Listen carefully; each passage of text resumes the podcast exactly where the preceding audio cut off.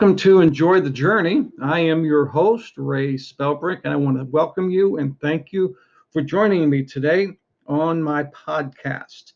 I want to talk a little bit about uh, something that I think we can all identify with from time to time in our life. And uh, maybe we sometimes are doing things and we come up with the attitude, why bother?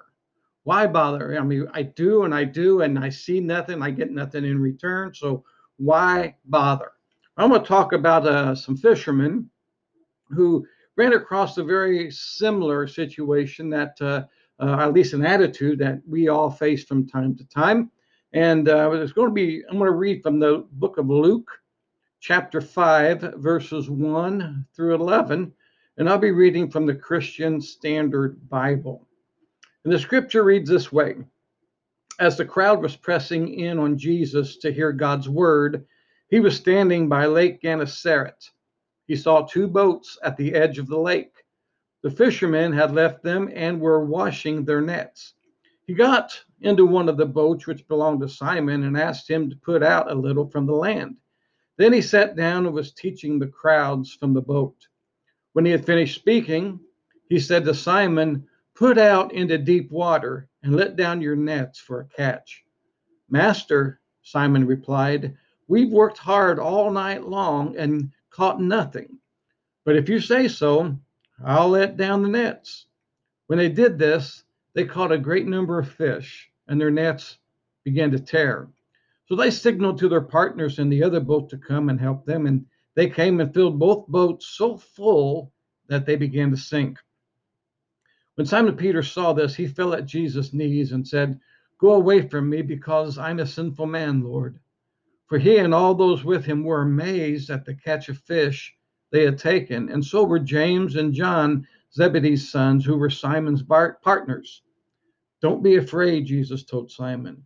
From now on, you will be catching people. Then they brought the boats to land, left everything, and followed him.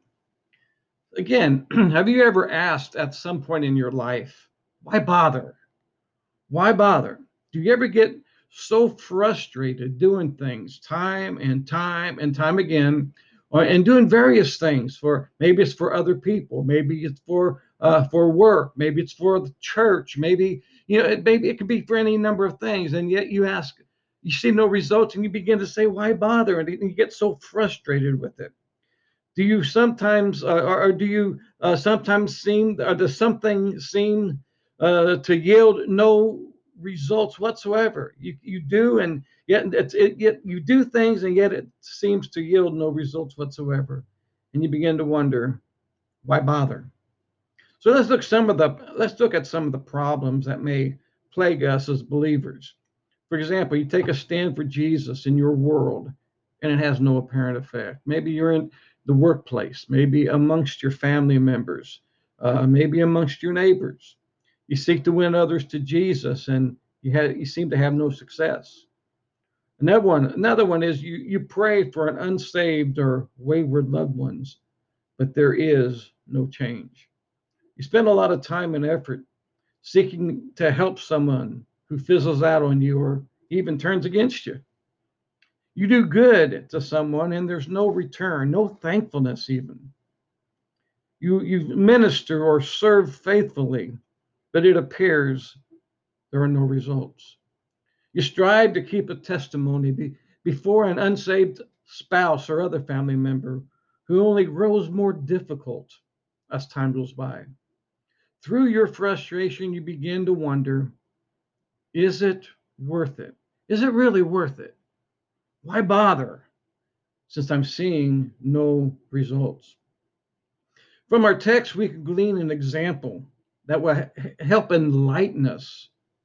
Peter, James, and John were doing what they knew to do. They were fishermen. They were they were fishing. Uh, they had fished all night and they had no results. And uh, they, they, they were no doubt a little frustrated about that because you know this isn't just going on the end or even on a boat out and casting a reel out. These guys were commercial fishermen. They let down nets and and brought up big bunches of fish and uh, and yet that night they had no results. Now my son's a fisherman; he loves to fish, and and uh, his philosophy is a bad day fishing is still better than a good day at work. And uh, a lot of you probably feel the same way. But uh, these guys had frustration had set in and they gave up and they went back to shore. And at this point, they were cleaning and, and maybe even mending their nets when Jesus had need of their boat. He used the boat as a platform to preach. You know, uh, as you know, uh, probably know that uh, a voice travels over water very well. And they certainly didn't have PA systems back in the day. So Jesus went out a little ways from the, the bank there and he was able to teach the people, sat down in the boat, and he taught the people God's word. And it and it uh, they they were able to hear. And then and, and then after that, Jesus now tells them to fish where they know there are no fish. Peter, no doubt, was thinking, why bother? But Peter's next words puts it all in perspective. But if you say so, I'll let down the nets. See, Peter does what was pointless in his mind because Jesus told him to do it. Well, what a lesson that is for us. Sometimes you feel led of God to do something that makes absolutely no sense to you, logically speaking, from the standpoint of your own logical thought process. I know that I've been down those roads before. I've been down those avenues before where, I felt led to do something that made absolutely no sense to me to do. But God, He sees the big picture and God was in it. So here's Peter. Uh, he does what was pointless in his mind because Jesus told him to do it. Now, here's the consequences that challenge us from this story. The fishermen received a supernatural return on obeying God. It came after a long night of doing with no results. It came even after the cleanup. They cleaned up and were and were uh, ready to call it a day, but they launched back out.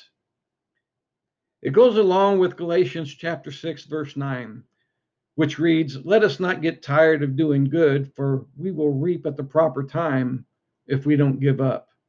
Now I like the way the message uh, paraphrase puts it.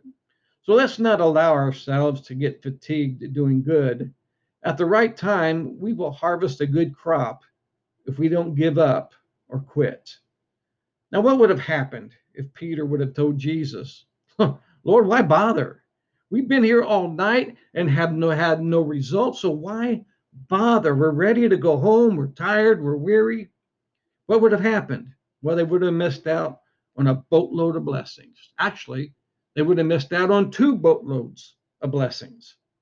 Sometimes the repayment is postponed. We do, we do, we obey, we obey, and yet we see no immediate results. And the First Corinthians 4 5 reads this So don't judge anything prematurely before the Lord comes, who will both bring to light what is hidden in darkness and reveal the intentions of the hearts. And then praise will come to each one from God. Now, the message makes this a lot clearer, I think. So don't get ahead of the master and jump to conclusions with your judgments before all the evidence is in. When he comes, he will bring out in the open and place in evidence all kinds of things we never even dreamed of inner motives and purposes and prayers. Only then will any one of us get to hear the well done of God. I like the way that reads. See, when the motivations of our hearts are revealed, each one will receive praise from God. So, why is it we do the things we do? Sometimes we see no immediate results of the things we do. Even if there is never a reward here on earth, there will be praise from God because we have done what was right because it was right. Why bother? Because he said so. That's why. And that's good enough for me. There will either be a harvest, possibly after a long period of time, or there will be praise in eternity. Either way, it's a win win. And folks, it pays to obey God. You can't go wrong obeying Jesus. I want to encourage you this week when you get to the point you say why bother and you begin to get frustrated Just say, I'm going to obey, I'm going to do because it's what Jesus wants me to do.